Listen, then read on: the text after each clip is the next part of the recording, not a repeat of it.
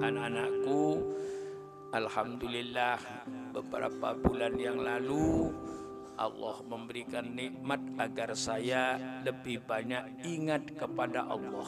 Ketika saya keluar dari kamar mandi rupanya keramik masih licin baru dipel sehingga saya tergelincir licin sehingga tidak ada keseimbangan jatuhlah saya السلام عليكم ورحمة الله وبركاته. بسم الله الرحمن الرحيم. الحمد لله رب العالمين والصلاة والسلام على أشرف الأنبياء والمرسلين. سيدنا وحبيبنا وشفيئنا ومولانا محمد وعلى آله وأصحابه أجمعين سبحانك لا علم لنا إلا ما علمتنا إنك أنت العليم الحكيم لا حول ولا قوة إلا بالله العلي العظيم أما بعد Anak-anakku sekalian, marilah kita buka majelis ini. Dengan membaca surat Al-Fatihah dengan iringan doa Mudah-mudahan para alim ulama, guru-guru kita, termasuk guru-guru pondok pesantren Darul Rahman dan seluruh keluarga-keluarga kita yang telah dipanggil oleh Allah Subhanahu wa taala selalu kita berdoa mudah-mudahan Allah menerima amal soleh mereka. Mudah-mudahan Allah mengampuni dosa-dosa mereka. Dan kita yang dipanjangkan umur selalu memohon kepada Allah. Mudah-mudahan senantiasa mendapat taufik mendapat hidayah petunjuk dari Allah Subhanahu wa taala dijauhkan daripada ajaran-ajaran aliran-aliran yang sesat sehingga kita berjalan di atas jalan yang lurus jalan yang diridhoi oleh Allah Subhanahu wa taala Islam ahli sunnah wal jamaah. Dan mudah-mudahan Allah memudahkan urusan kita urusan pondok pesantren Darul Rahman urusan orang tua kita baik urusan dunianya maupun urusan akhiratnya dan mudah-mudahan Allah senantiasa menjaga memelihara melindungi kita dari segala macam-macam penyakit yang sedang melanda di permukaan bumi ini. Al-Fatihah biniyatil qabul wa tamami kulli su'lin wa ma'mul wa ala kulli niyatin salihah wa ila hadratin nabiyil mustafa Muhammadin sallallahu alaihi wasallam al-Fatihah. أعوذ بالله من الشيطان الرجيم بسم الله الرحمن الرحيم الحمد لله رب العالمين الرحمن الرحيم مالك يوم الدين إياك نعبد وإياك نستعين اهدنا الصراط المستقيم Shiratal ladzina an'amta 'alaihim ghairil maghdubi 'alaihim waladdallin. Amin. Ya, anak-anakku, alhamdulillah beberapa bulan yang lalu Allah memberikan nikmat agar saya lebih banyak ingat kepada Allah. Ketika saya keluar dari kamar mandi, rupanya keramik masih licin, baru dipel, sehingga saya tergelincir licin. Sehingga tidak ada keseimbangan jatuhlah saya. Rupanya yang terpukul pangkal paha saya yang sebelah kanan. Sehingga saya nggak bisa bangun tapi alhamdulillah saya dalam keadaan sadar saya gerakkan semua tangan saya dan kaki saya Alhamdulillah semua bergerak bukan karena stroke. Kemudian langsung saya telepon rumah sakit Pondok Indah untuk kirim ambulan karena tidak mungkin saya berjalan. Datanglah ambulan yang menggotong saya. Dibawalah saya ke rumah sakit serta itu dirongsen oleh yang spesialis ahli tulang. Ahli tulang pangkal paha jadi ada dokter ahli tulang pangkal paha, ada dokter ahli tulang dengkul, spesialis dengkul yang diurusi. Karena saya yang termasuk pangkalnya paha diurusi oleh dokter yang spesialis pangkal paha. Difoto, setelah difoto ternyata engselnya yang kayak undi-undi itu bulat itu ternyata ya pecah keropos bisa juga diikat dengan kawat tapi mungkin lama sehingga kata dokter ini kalaupun dioperasi harus diganti engselnya digantilah engselnya dari logam bikinan Jerman itu barang import. Jadi diganti engselnya yang asalnya tulang dari ciptaan Allah karena ya umur sudah 82 tahun jadi retak yang sulit untuk kembali. Berkumpullah para dokter termasuk dokter jantung periksa jantung saya alhamdulillah sehat.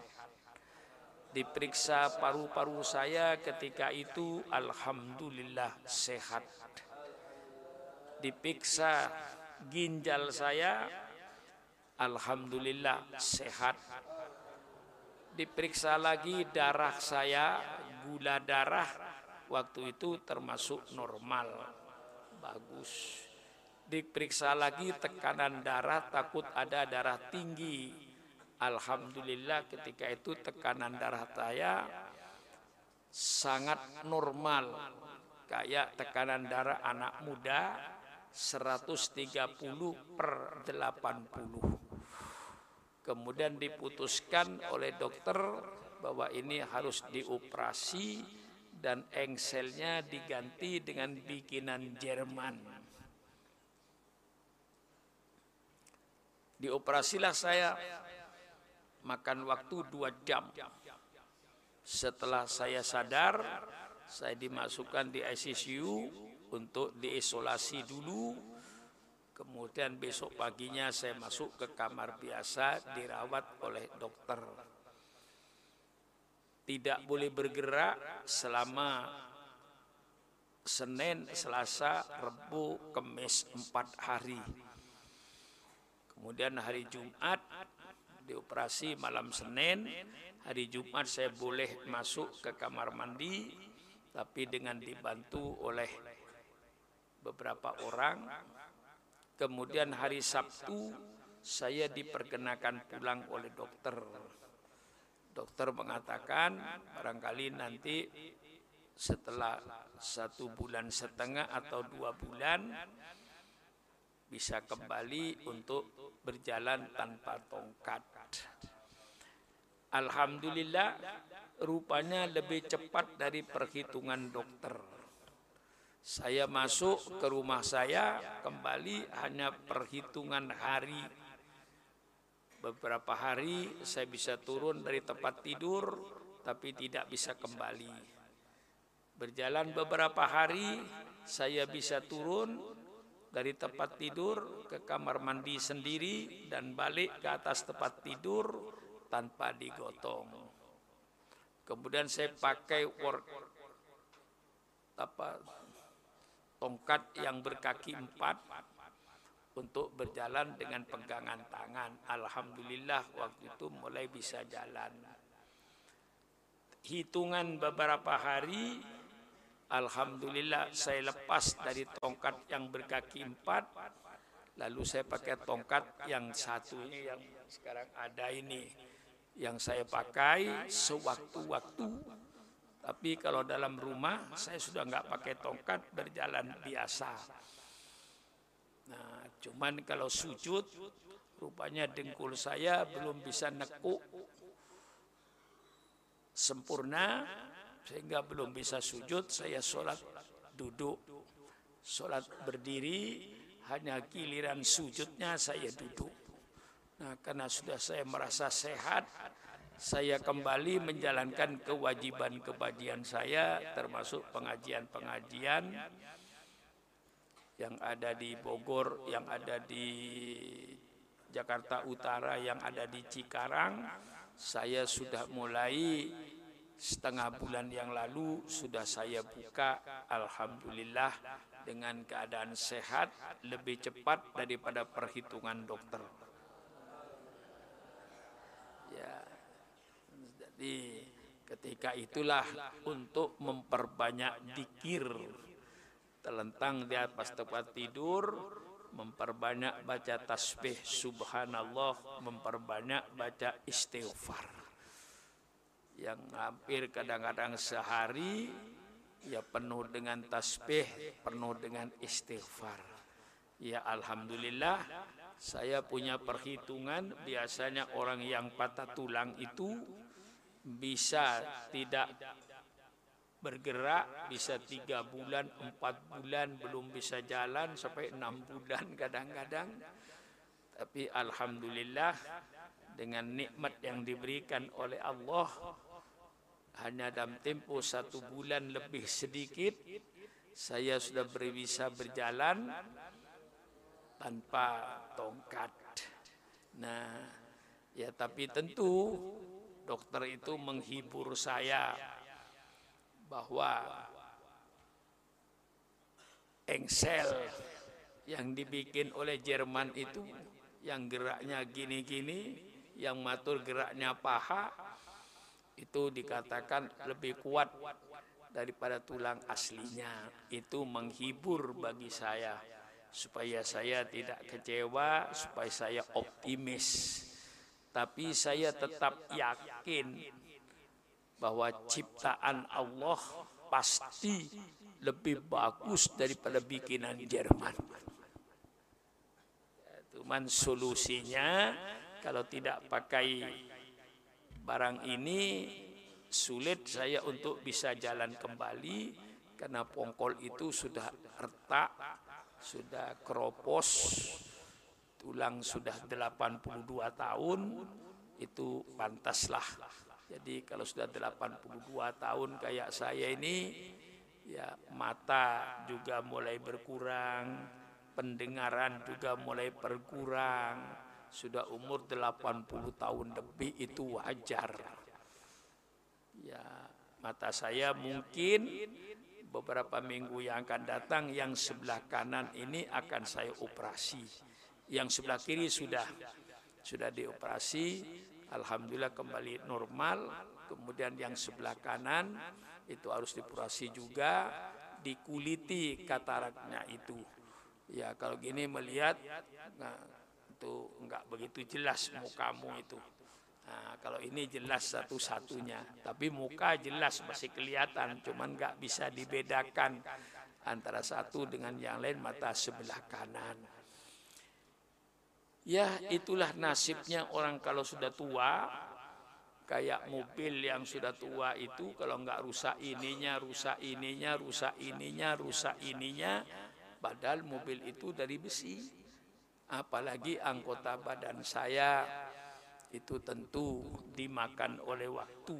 Saya bisa menyadari yang berumur 80 tahun lebih itu ya agak jarang. Kayak saya di Jakarta itu mencari orang yang sebaya saya 82 hampir-hampir tidak ketemu. Karena mereka rata-rata meninggal 65 tahun, paling 70 tahun.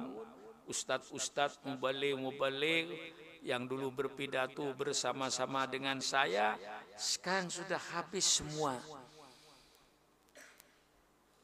Sudah meninggal semua itu saya hitung puluhan yang berpidato dengan saya di Tanjung Priuk, di Jakarta Timur, Jakarta Selatan, para habaib sudah meninggal semua. Alhamdulillah saya oleh Allah masih dikasih panjang umur 82 tahun lebih. Inilah anak-anakku supaya berita nanti tidak simpang siur bagaimana Pak Sukron tidak simpang siur sudah datang dari saya sendiri. Jadi tidak simpang siur. Bagaimana kakinya? Ya sekarang alhamdulillah. Tapi tentu saja namanya barang asing. Jadi yang ada di paha saya ini pongkolan kayak undi-undi yang ini bisa bergerak gini-gini bisa muter gini-gini untuk mengatur geraknya paha itu engsel. Engselnya itu ditambah lagi dengan ke bawah logam yang panjangnya 18 cm panjang itu 18 cm itu itu ada di paha saya itu di dalam. Ya alhamdulillah sekarang sudah tidak terasa sakit. Inilah saya sampaikan kepada anakku supaya jelas beritanya tidak timpang siur. Pak Sukron bagaimana? Ya Alhamdulillah sekarang sudah sehat.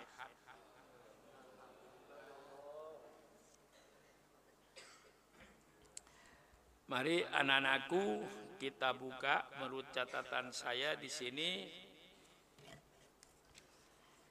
hadis yang keberapa ya? hadis yang keenam. Betul. Hadis yang keenam.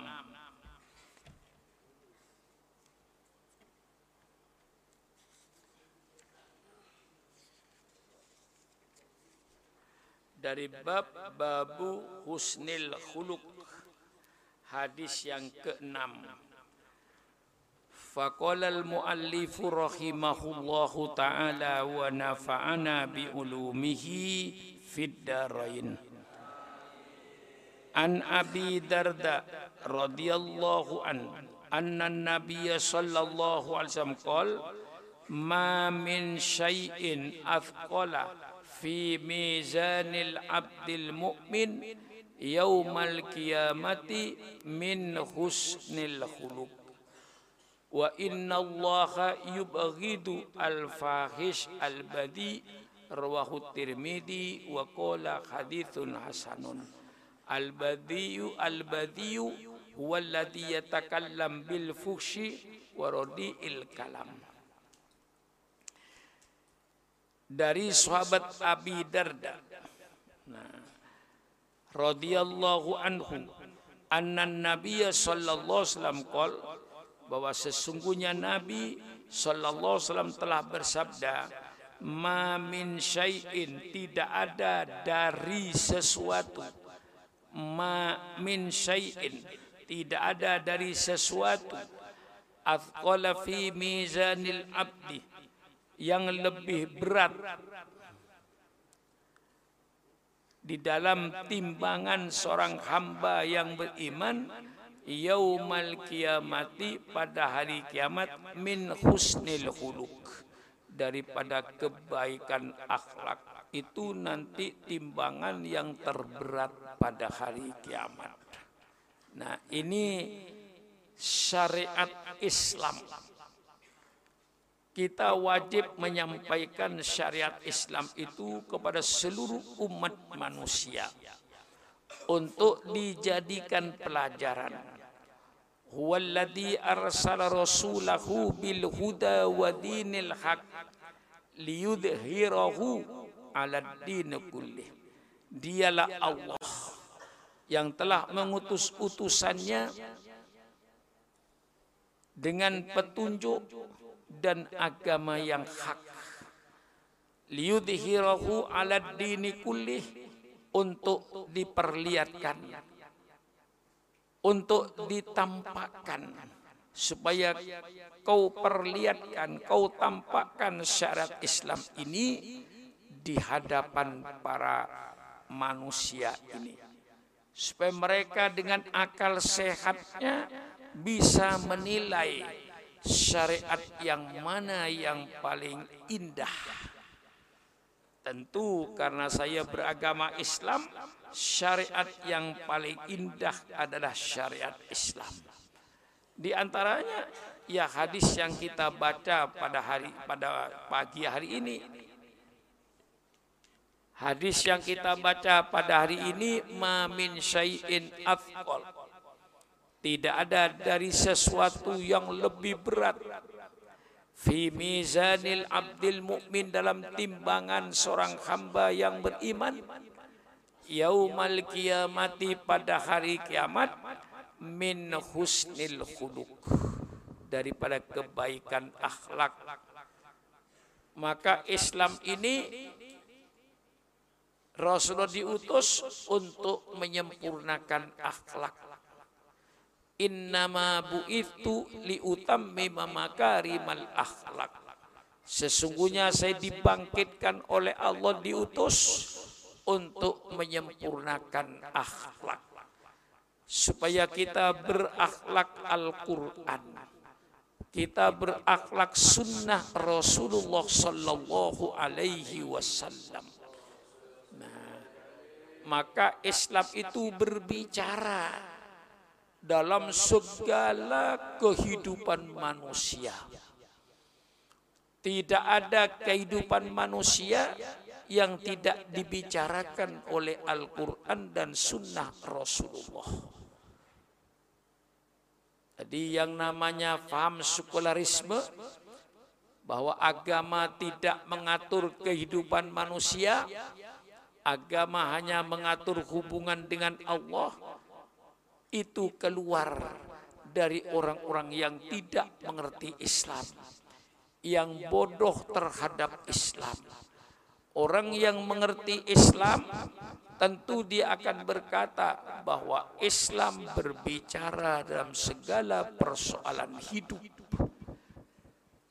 Islam berbicara dalam soal rumah tangga supaya semua anggota rumah tangga dari suami suaminya berakhlak Al-Quran. Saling harga menghargai antara suami istri mempergauli istrinya dengan cara yang baik. Kemudian istri pun berakhlak Al-Quran Anak pun berakhlak Al-Quran dengan birrul walidaini berbakti kepada kedua orang tua ini hanya terdapat dalam ajaran Islam insya Allah. Orang tua mencintai anaknya, anaknya mencintai orang tuanya. Ini yang ditanamkan oleh Islam birrul walidaini berbakti pada kedua orang tua. Ini syariat Islam yang begitu indah Islam berbicara soal bermasyarakat dalam RT dan RW. Mengapa Islam berbicara soal bermasyarakat?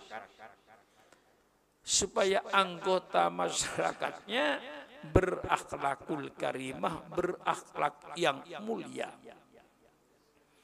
Tetangga dengan tetangga saling harga menghargai, tetangga dengan tetangga saling hormat menghormati, tidak ada hasut menghasut, tidak ada fitnah memfitnah. Tetangga dengan tetangga saling bergotong royong. Wa ta'awanu 'alal birri wat taqwa. Saling bergotong royong bekerja sama dalam soal kebaikan. Alangkah indahnya syariat Islam ketika berbicara soal bermasyarakat, soal berbangsa, dengan menitik beratkan kepada akhlakul karimah. Islam berbicara soal ekonomi. Mengapa Islam bicara soal ekonomi? Supaya pelaku-pelaku ekonomi berakhlakul karimah. Orang yang berdagang di pasar-pasar, yang berdagang di toko-toko, semuanya mereka berakhlakul karimah, tidak pernah menipu konsumen berdagang secara jujur. Itulah syariat Islam yang begitu indah. Sehingga Islam bicara soal soal timbangan. Wailul lil mutaffifin. Neraka wil bagi orang yang suka ngurangin timbangan menipu konsumen. Masya Allah. Barang baik katakan baik. Barang jelek katakan jelek, jangan sebaliknya barang jelek dikatakan baik. Untuk mengambil keuntungan dari konsumen sebanyak-banyaknya. Islam bicara soal ekonomi supaya pelaku-pelaku ekonomi berakhlakul karimah. Jangan sampai pelaku-pelaku ekonomi berakhlak preman, berakhlak bajingan, penipu misalnya. Islam berbicara soal pertanian supaya petani-petani berakhlakul karimah. Jangan sampai nyerobot tanah orang untuk ditanami, tanamilah tanah miliknya sendiri. Atau menyewa tanah orang lain, tapi jangan ngerampas subhanallah. Indah syariat Islam itu dalam pertanian kalau sudah panen dari hasil pertaniannya, kata Al-Quran, kata sunnah Rasulullah, lihatlah kepada tetangga. Bagikan hasil pertanian itu keluarkan zakatnya. Masya Allah. Si petani berakhlak Al-Quran. Mempunyai kasih sayang kepada fakir miskin. Sehingga merupakan zakat hasil pertaniannya yang berdagang berakhlak Al-Quran. Ketika satu tahun menghitung keuntungannya, dia keluarkan zakatnya untuk fakir miskin. Alangkah indahnya syariat Islam ini. Alasan apa Anda tidak menerima syariat Islam? Dan ini tertulis baik di dalam kitab suci Al-Quran termasuk dalam sunnah Rasulullah yang sedang kita baca. Inna Allah sesungguhnya Allah yubghidu murka terhadap al-fahish. Al-fahish orang yang berbuat maksiat. Orang berbicara dengan perkataan-perkataan yang tidak sopan. Termasuk al-badiyah. Itu juga orang yang berkata dengan perkataan yang keji dengan perkataan-perkataan yang hina keluar dari mulut kita semua perkataan-perkataan yang mulia tidak ada perkataan-perkataan yang kotor. Allah sangat marah kepada orang yang berbicara dengan perkataan yang kotor. Yang keluar dari lidahnya umat Islam itu kata-kata yang baik kata-kata yang menyenangkan orang. Jangan mengeluarkan perkataan yang membuat orang lain marah atau orang lain tersinggung atau menyakitkan orang lain. Subhanallah. Sehingga perkataan yang keluar dari orang yang beriman, perkataan yang menyenangkan orang lain. Alangkah indahnya syariat Islam. Alasan apa untuk tidak menerima syariat Islam? Kenalilah Islam. Maka inilah dalam pengajian para santri ini saya memperkenalkan syariat Islam. Inilah Islam. Al-badiyu huwa alladhi yatakallam al-fush. Kata al-badiyu artinya orang yang berbicara dengan perkataan yang keji. Warodiil kalam dan perkataan yang hina. Sehingga semua kata-kata yang keluar dari lidahnya seorang mukmin kata-kata yang baik, bukan kata-kata yang keji, bukan kata-kata yang menyakitkan orang lain. Keluarlah dari mulut seorang mukmin kata-kata yang menyenangkan orang lain. Alangkah indahnya syariat Islam ini. Wa an Abi Hurairah radhiyallahu anhu suila Rasulullah sallallahu alaihi wasallam an aktsari ma yudkhilun nas al jannah faqala taqwallah wa husnul khuluq. Dari sahabat Abi Hurairah radhiyallahu anhu berkata suilah ditanya Rasulullah sallallahu alaihi wasallam an aktsari ma yutilin nas al jannah dari yang paling banyak memasukkan manusia ke surga. Apa itu Rasulullah? Perbuatan apa Rasulullah? Yang paling banyak memasukkan manusia ke surga.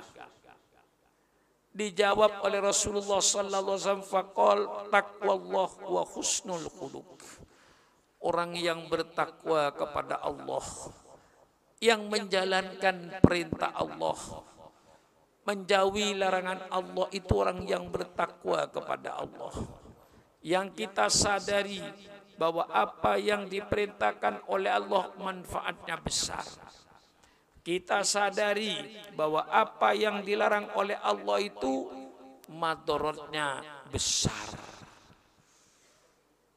Subhanallah. Allah melarang perbuatan zina katakan supaya manusia tidak jadi binatang.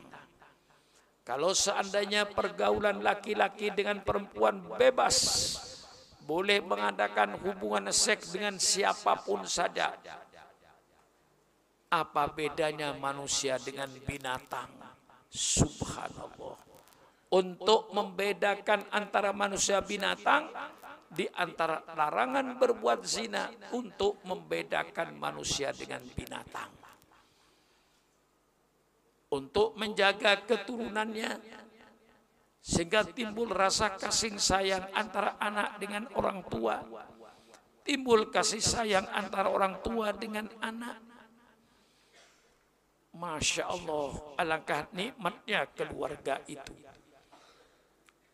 Anak cinta sama orang tua, orang tua cinta sama anaknya, kakeknya, neneknya cinta sama cucunya, cucunya mencintai kakeknya dan neneknya. Subhanallah. Inilah perbedaan manusia dengan binatang. Larangan Allah pasti madorotnya besar.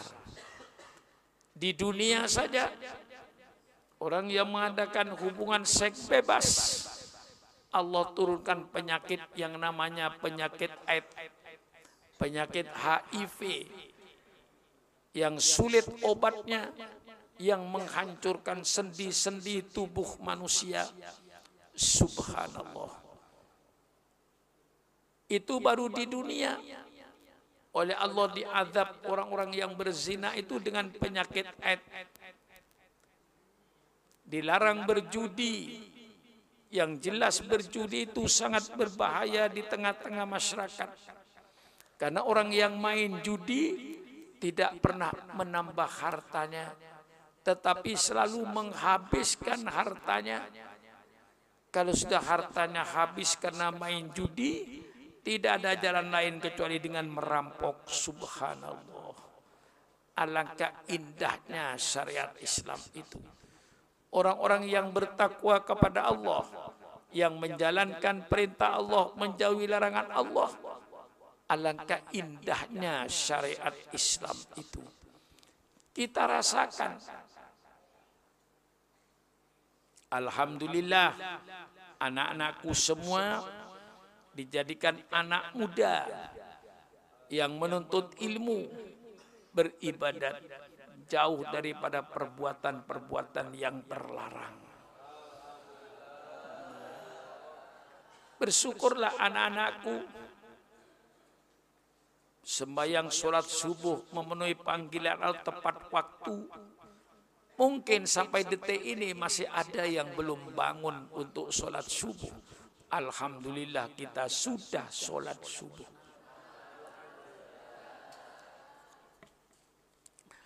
Su'ilaan aktari ma yudhilun nar. Kemudian Rasul ditanya tentang sesuatu yang paling banyak memasukkan manusia ke api neraka. Fakolah maka bersabda Rasul al-famu wal farj Ya. Mulut itu yang paling banyak memasukkan manusia ke neraka. Memfitnah orang, gosip, mencari-cari kesalahan orang, berbicara dengan pembicaraan yang menyakitkan orang, itulah mulut. Wal farj dan auratnya. Enggak usah saya jelaskan, sudah ngerti anak-anakku itu. itu yang paling banyak memasukkan manusia ke neraka mulut dan auratnya itu. Karena itu pusatnya nafsu di mulut kadang-kadang ingin terkenal berbicara yang bohong-bohong kepada orang mereka yasa pencitraan. Itu banyak terjadi merekayasa pencitraannya dengan berbuat yang serba pura-pura, berbuat yang serba bohong. Kadang-kadang mulutnya juga bohong dengan janji-janji palsu. Itulah sebabnya ketika Rasul ditanya, apa yang paling banyak memasukkan manusia ke neraka? Alfam, mulut karena mulutnya sering bohong. Dan orang bohong itu tidak bisa menutup kebohongannya kecuali dengan bohong. Menutup bohong itu dengan bohong. Tidak mungkin menutup bohong dengan jujur. Itu namanya orang bertobat, ngaku. Berbohong untuk menutup kebohongan itu berbohong lagi berbohong lagi, berbohong lagi, berbohong lagi, berbohong lagi, berbohong lagi sampai kiamat kerjaannya bohong untuk menutup bohong. Itulah yang sebab banyak memasukkan manusia ke neraka. Wal farj dan auratnya yang banyak memasukkan ke neraka, berzina dan lain-lainnya.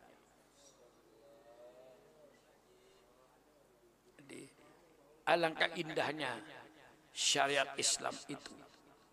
Barangkali mereka yang tidak senang dengan Islam karena mereka tidak kenal kepada Islam. Hanya kenal kepada agamanya sendiri, barangkali tidak kenal dengan Islam. Coba kenali Islam. Karena tidak kenal maka tidak cinta. Mengapa Sukran Makmun cinta kepada Islam?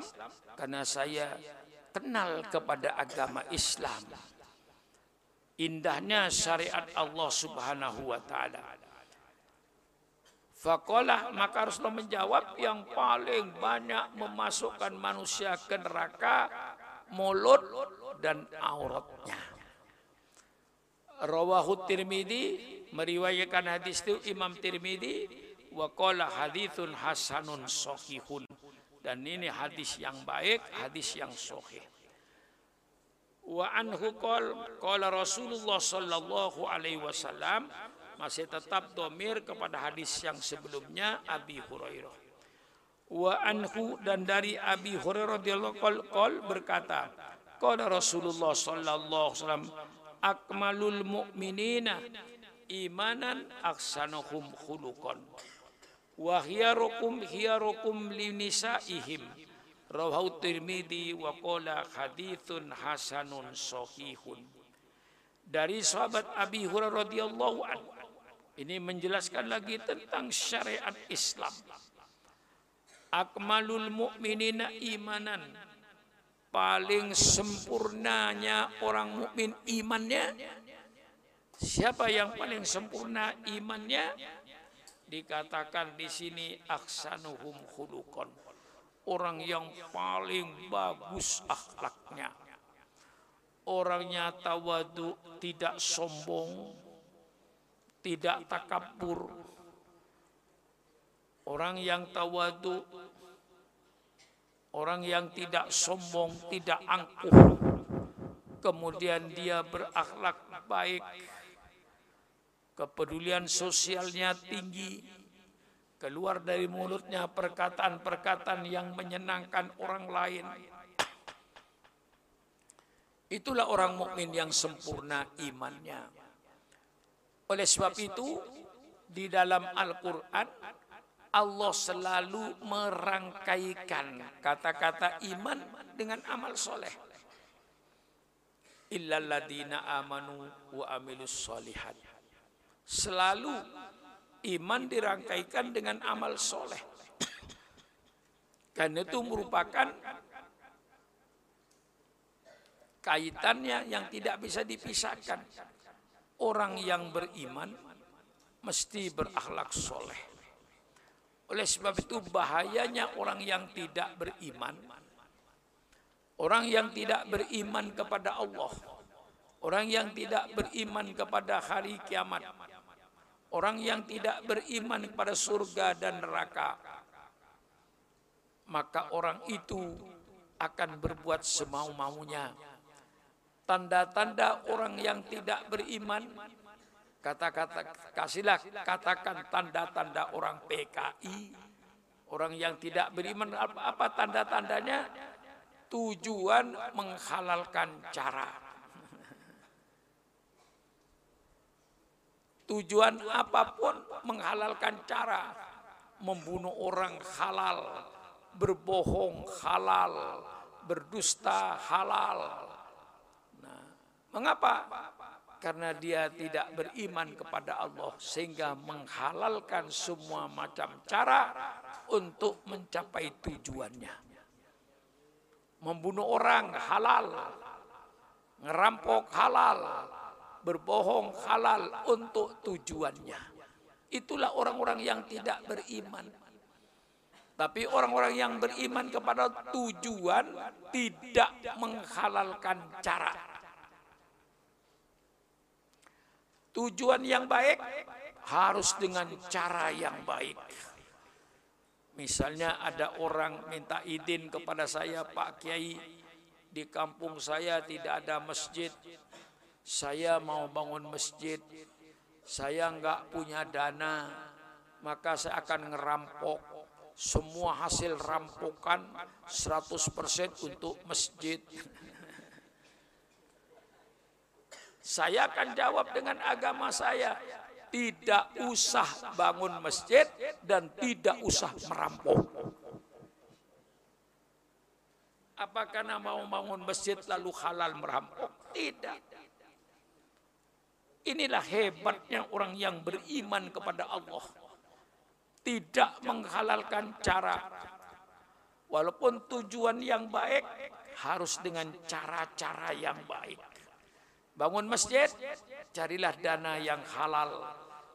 Minta bantuan sama masyarakat, bukan ngerampok. Kalau orang yang tidak beriman, ya menghalalkan cara. Ketika Lenin, tokoh komunis di Rusia, ketika mau mengadakan revolusi, apa kata dia? untuk menegakkan negara komunis, saya tidak segan-segan untuk berjalan di atas 100 ribu mayat. Mengapa berpikiran begitu? Karena PKI untuk mendirikan komunis apa saja cara boleh membunuh orang juga nggak apa-apa. Nah, inilah bahayanya orang yang tidak beriman kepada Allah, inilah bahayanya orang yang tidak beriman kepada hari kiamat. Inilah bahayanya orang yang tidak beriman ke surga dan neraka sehingga merasa hidup ini hanya hidup di dunia tidak ada tidak ada lagi kehidupan nanti di akhirat. Sehingga mereka dalam hidup di dunia menghalalkan segala macam cara. Islam tidak seperti itu tujuan yang baik dengan cara yang baik. Hiya rukum orang yang paling baik di antara kalian hiya rukum linisaihim orang yang baik terhadap istri-istri mereka terhadap perempuan-perempuan mereka. Jadi kalau syariat Islam dijalankan tidak ada kekerasan perempuan. Tidak ada kekerasan anak. Mengapa ada kekerasan perempuan? Mengapa ada kekerasan seksual? Mengapa ada kekerasan anak? Itu dilahirkan oleh orang-orang yang tidak beriman kepada Allah atau mengaku beriman tapi imannya lemah. Itulah yang menyebabkan semacam itu. Sehingga timbul kekerasan seksual. Oh, kadang-kadang guru ngaji.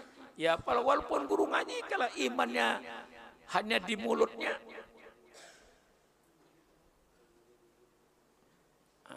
Maka di sini khiyarukum khiyarukum linisaihim.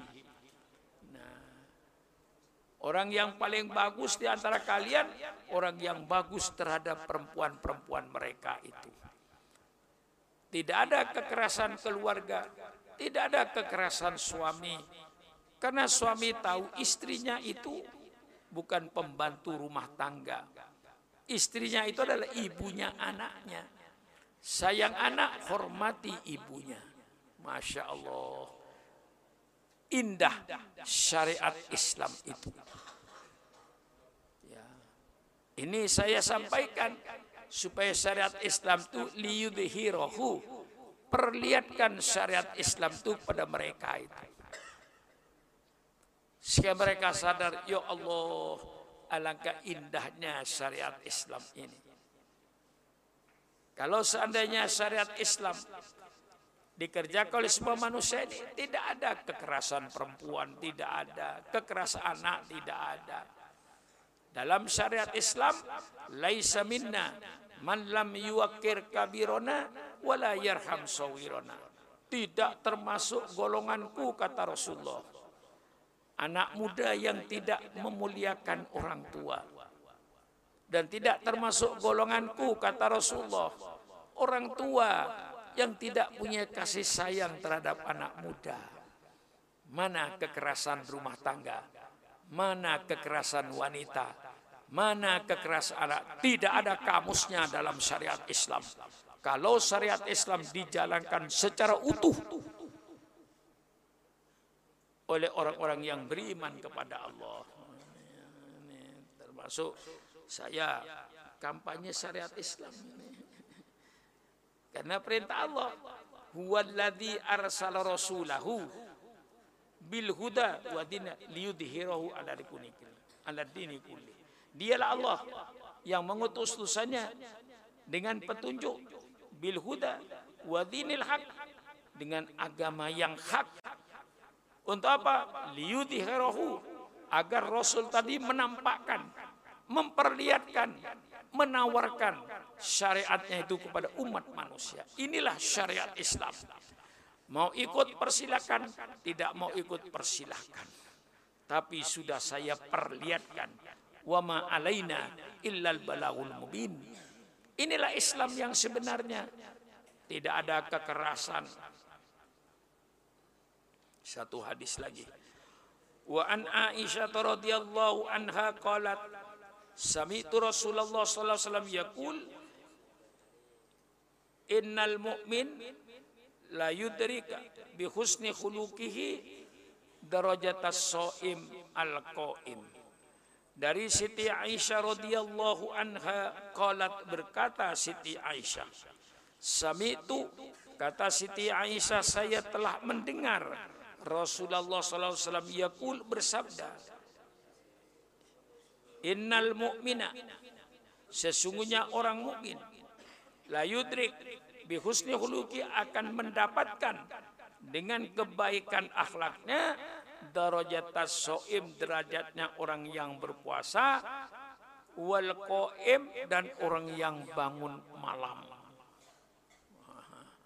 Orang yang puasa orang yang bangun malam tengah-tengah orang tidur nyenyak jam setengah tiga jam dua bangunlah seorang hamba kemudian berwudu kemudian menjalankan sholat tahajudnya sholat sunnahnya dan selain lainnya.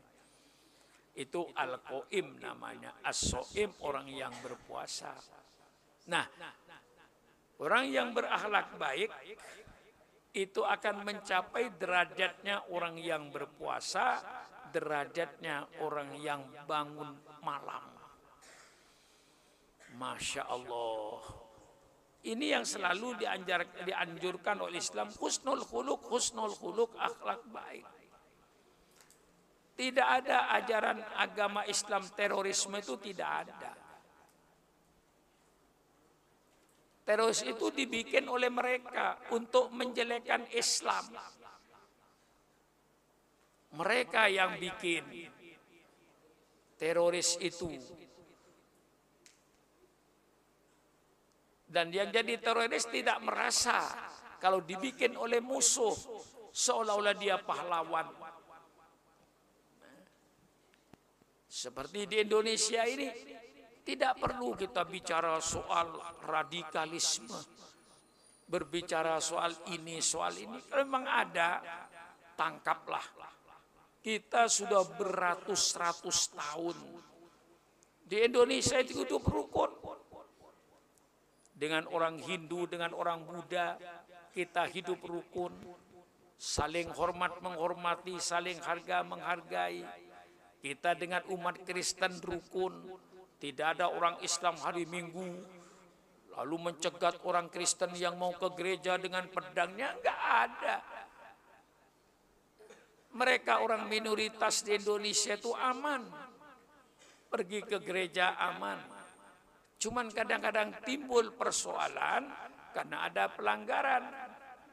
Misalnya rumah tempat tinggal dijadikan tempat ibadat misalnya tidak dibenarkan. Dalam Islam juga kalau tempat rumah tempat tinggal tidak bisa dijadikan jumatan di rumah saya. Ya tidak bisa. Jumatan ya ke masjid. Nah kadang-kadang mereka itu karena melanggar peraturan timbullah. Tapi semuanya bisa diselesaikan. Kita sudah hidup rukun ratusan tahun di Indonesia ini. Mulai zaman Belanda dulu sampai sekarang kita hidup rukun. Dengan orang Kristen hidup rukun, dengan orang Hindu, Buddha di Bali tidak pernah terjadi peperangan antara orang Islam dengan orang Hindu di Indonesia. Tidak pernah terjadi peperangan orang Kristen dengan tidak ada di Indonesia. Sejarah itu tidak ada beratus-ratus tahun itu. Nah, Cuman kadang-kadang diadakan untuk memojokkan. Nah dalam Islam tidak ada ini. Kita diperintahkan husnul khuluk. Berakhlak yang baik. Berbicara yang baik. Berakhlak yang baik. Tidak ada perintah membunuh orang atau membunuh dirinya kayak teroris-teroris yang ada itu memang dibikin oleh mereka.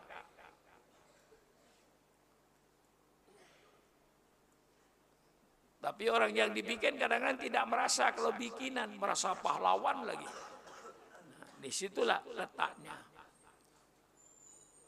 Maka dalam Islam itu semuanya tekanannya husnul khuluk, berakhlak yang baik. Saya kira cukup sekian saja pada anak-anakku jaga pelajarannya selalu saya nasihati kalau anak-anakku ingin berhasil belajarlah seolah-olah besok pagi ujian. Kalau ini nasihat saya dipergunakan insya Allah nanti ketika ujian nilainya 10 rata-rata Kalau mulai sekarang ini Februari, Maret, April, Mei, Juni nanti akhir tahun. Juli tahun baru. Tanggal 1 Juli menerima raport. Bapakmu tersenyum, ibumu tersenyum, kamu tersenyum. Dilihat raportnya mangkul naik dengan prestasi Joyid Jidon.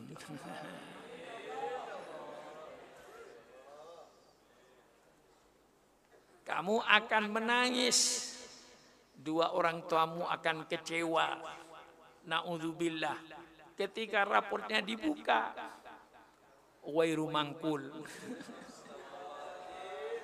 nah, naudzu naudzubillah. Nah, kalau ingin nanti tanggal 1 Juli tersenyum, pembagian raport tersenyum, ikuti nasihat saya. Belajarlah kau seolah-olah besok pagi ujian. Kira di kupingnya teriang-iang nggak kata-kata ini kira-kira? Hah? Belajarlah kau seolah-olah besok pagi ujian. Kalau kau berbuat semacam itu, insya Allah kau sukses. Lah saya menasihat ini itu yang saya kerjakan ketika di pondok. Saya belajar tidak nunggu ujian. Kalau nunggu ujian mau belajar, ya Allah, pelajaran satu tahun dipelajari satu malam.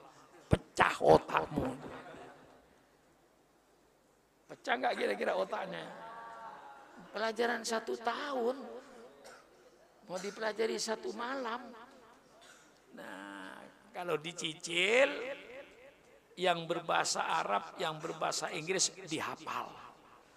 Mengapa kita perintahkan dihafal untuk memperbaiki bahasanya? Matan takrib anak kelas 2, kelas 3 dihafalkan. Nah, kalau perlu Fatul Qorib dihafal. Mutola'ah dihafal supaya semuanya itu berjalan dengan baik bahasa Arabmu. Itu maksudnya. Supaya kamu meniru bahasa Arab yang ada dalam kitab. Insya Allah bahasanya bagus. Itulah anak-anakku nasihat saya. Sekian saja. Wassalamualaikum warahmatullahi wabarakatuh.